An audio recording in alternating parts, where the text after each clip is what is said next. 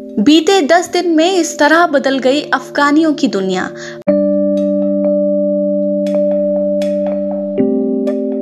पंद्रह अगस्त, पहला दिन।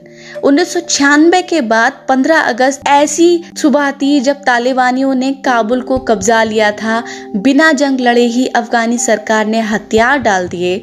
सुबह से ही अफरा तफी मची हुई थी, तब तालिबानी काबुल के बाहरी इलाके में पहुँच गए थे। सड़कों पर तब जाम लग गया। लोग राशन दवाएँ और दूसरे ज़रूरी चीज़ें निकालने के लिए व बैंकों से कैश निकालने के लिए सड़क पर आ गए। दोपहर होते होते खबर आई कि राष्ट्रपति गनी देश छोड़कर भाग चुके हैं।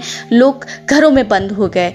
सूनी सड़कों पर तालिबानी लड़ाकों का कब्जा था। इस घटना ने पूरी दुनिया को सन्नाटे में ला दिया। तालिबानी बदगाम एयरवेज पहुँचे, जहाँ सैनिकों ने आत्मसमर्पण कर दिया।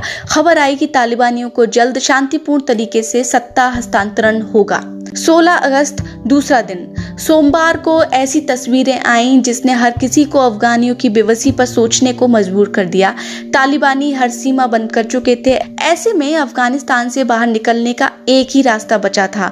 हामिद करजई अंतर्राष्ट्रीय हवाई अड्डा, काबुल के इस हवाई अड्डे में सैकड़ों लोग घुस गए और रनवे पर पहुँच गए, जहाँ एक अमेरिकी विमान अपने नागरिकों को ले जा रहा था। कुछ को लगा कि वे पहिए पर चढ़कर शायद यहाँ से निकल जाएँ। भीड़ भगाने के लिए अमेरिकी सैनिकों ने गोलियाँ भी चलाई। विमान के बाहरी हिस्से में टंगे कुछ लोग तब आसमान से नीचे गिरे जब हवाई जहाज़ ने उड़ान भरी थी। इस दिन ऐसी कुल सात जाने गई इस बीच पाकिस्तान से इमरान खान का एक चौंकाने वाला बयान आया जिसने बता दिया कि उनका तालिबानियों को खुला समर्थन है। उन्होंने कहा कि तालिबानियों ने गुलामी की जंजीरें तोड़ दी हैं। 17 अगस्त, तीसरा दिन। अमेरिकी सेना के ट्रांसपोर्ट एयरक्राफ्ट में बिल्कुल ठूस कर भरे 640 अफगानियों की तस्वीर ने तीसरे दिन की कहानी कह दी। सेना ने इतने ज़्यादा लोगों को ले जाने की योजना नहीं बनाई थी, लेकिन एयरक्राफ्ट के खुले रैम से बहुत से लोग अंदर घुस आए। अंत में इन सभी को कतर ले जाया गया, जहाँ से बाद में इन्हें अमेरिका भेजे जाने की योजना थी। इस दिन तालिबान ने शिगुफा छोड़ा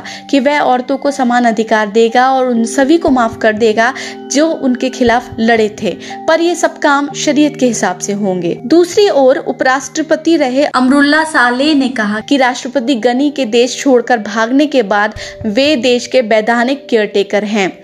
नाटो प्रमुख ने कहा कि अफगानी नेता ही सेना के सरेंडर के लिए असली जिम्मेदार हैं। एक और घटना भी हुई।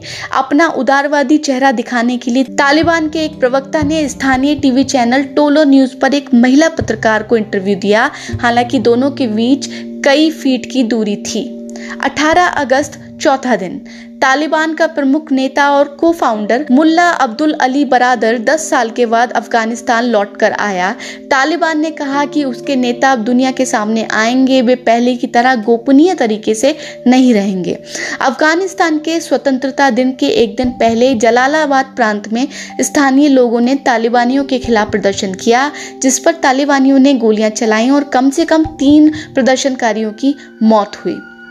इस बीच राष्ट्रपति अशरफ गनी का फेसबुक पर एक वीडियो आया जिसमें उन्होंने बताया कि वे कतर में हैं और वे देश छोड़कर इसलिए गए थे ताकि तालिबानी खून खराबा ना करें। अगर वे वहाँ मौजूद होते तो उनकी भी हत्या कर दी जाती। साथ ही उन्होंने सफ़ाई दी कि वे अपने साथ दौलत लेकर नहीं भागे हैं। 19 अगस्त पांचवा दिन।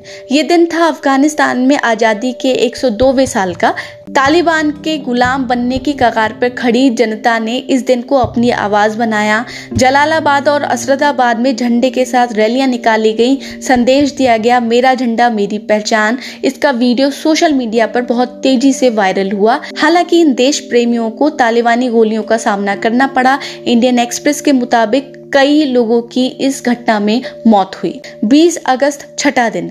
अमेरिका और यूएन की आतंकी लिस्ट में शामिल तालिबानी नेता खली हक्कानी जुमे की नमाज़ के बाद काबुल की एक मस्जिद में लोगों से मुखातिब हुआ। हक्कानी की मौजूदगी ने अफगानिस्तानियों को उस हिंसक दौर की याद दिला दी, जब 20 साल पहले तालिबानियों का राज था। इसके अलावा इस दिन एमनेस्टी इंटरनेशनल की एक रिपोर्ट में दावा हुआ कि तालिबानियों ने अल्पसंख्यक हजारा समुदाय के दर्जन भर लोगों की हत्या कर दी है। साथ ही टारगेटेड किलिंग के कई मामले देश में सामने आए, जिससे पता लगा कि तालिबानियों ने बदला लेने की भावना से हत्या की है।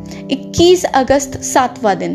एयरपोर्ट के बाहर तालिबानियों का घेरा बना लेने और एयरपोर्ट के सभी रास्ते पर सख्त तलाशी और गोलीबारी की खबरों के बाद अमेरिका ने अपने नागरिकों से एयरपोर्ट न आने की हिदायत दी। ये भी कहा कि जब उनसे व्यक्तिगत रूप से अमेरिकी प्रतिनिधि मिलकर उन्हें एयरपोर्ट आने को कहें, तभी वे आए, वरना जान को खतरा होगा। अफ़गानिस्तान के बहत्तर हिंदू और सिख नागरिकों के एक समूह को एयरपोर्ट पर तालिबानियों ने यह कहकर रोक दिया कि वे अफगानी हैं इसलिए वे देश छोड़कर नहीं जा सकते। इन सभी को भारत आना था। 22 अगस्त, आठवां दिन। तालिबानी विरोधी स्थानीय दलों ने तीन जिलों को तालिबानी शासन से छुड़ाने का दावा किया और कहा कि हमने तालिबानियों के 60 लड़ाकों को मार डाला है। ये सभी पंजशीर घाटी के पास के इलाके के हैं। ये एक अकेला प्रांत है जिसे तालिबानी अभी तक नहीं जीत पाए हैं। तालिबान ने सोशल मीडिया के ज़रिए अफगानिस्तानियों को अपना उदार चेहरा दिखाने की कोशिश जारी रखी और एक वीडियो जारी किया जिसमें महिला हेल्थ वर्कर से कहा गया कि वे अपना काम जारी रखें और सिखों से कहा कि वे सुरक्षित हैं। अपनी पिछली सरकार में तालिबान ने सोशल मीडिया पर प्रतिबंध लगा दिया था, लेकिन इस बार वे सोशल मीडिया का इस्तेमाल प्रोपोगेंडा फैलाने के लिए कर रहे हैं। तालिबानियों ने दावा किया कि तीन प्रांतों पर उन्होंने दोबारा कब्जा कर लिया है और उनकी सेनाएँ पंजशीर की ओर हैं। दूसरी ओर तालिबानी प्रवक्ता ने ब्रिटेन के स्काई न्यूज़ से बात करते हुए कहा कि 31 अगस्त डेडलाइन है। इस तारीख तक अमेरिकी सेना को अफ़गानिस्तान से वापस बुलाने का वादा बाइडेन ने किया है। अगर इसके बाद भी सेना रुकती है तो इसके परिणाम भुगतने होंगे। दूसरी ओर बाइडेन ने कहा कि वे इस डेडलाइन को आगे बढ़ाना चाहते हैं, क्योंकि बचाव अभियान अभी अभी पूरा नहीं हुआ है। ब्रिटिश सरकार ने भी जो बाइडेन से कहा कि वे अभियान जारी रखें। कुल मिलाकर 31 के बाद तालिबान अपना और क्रूर चेहरा दुनिया को दिखा सकता है। अगर सेना वापस नहीं जाती है तो।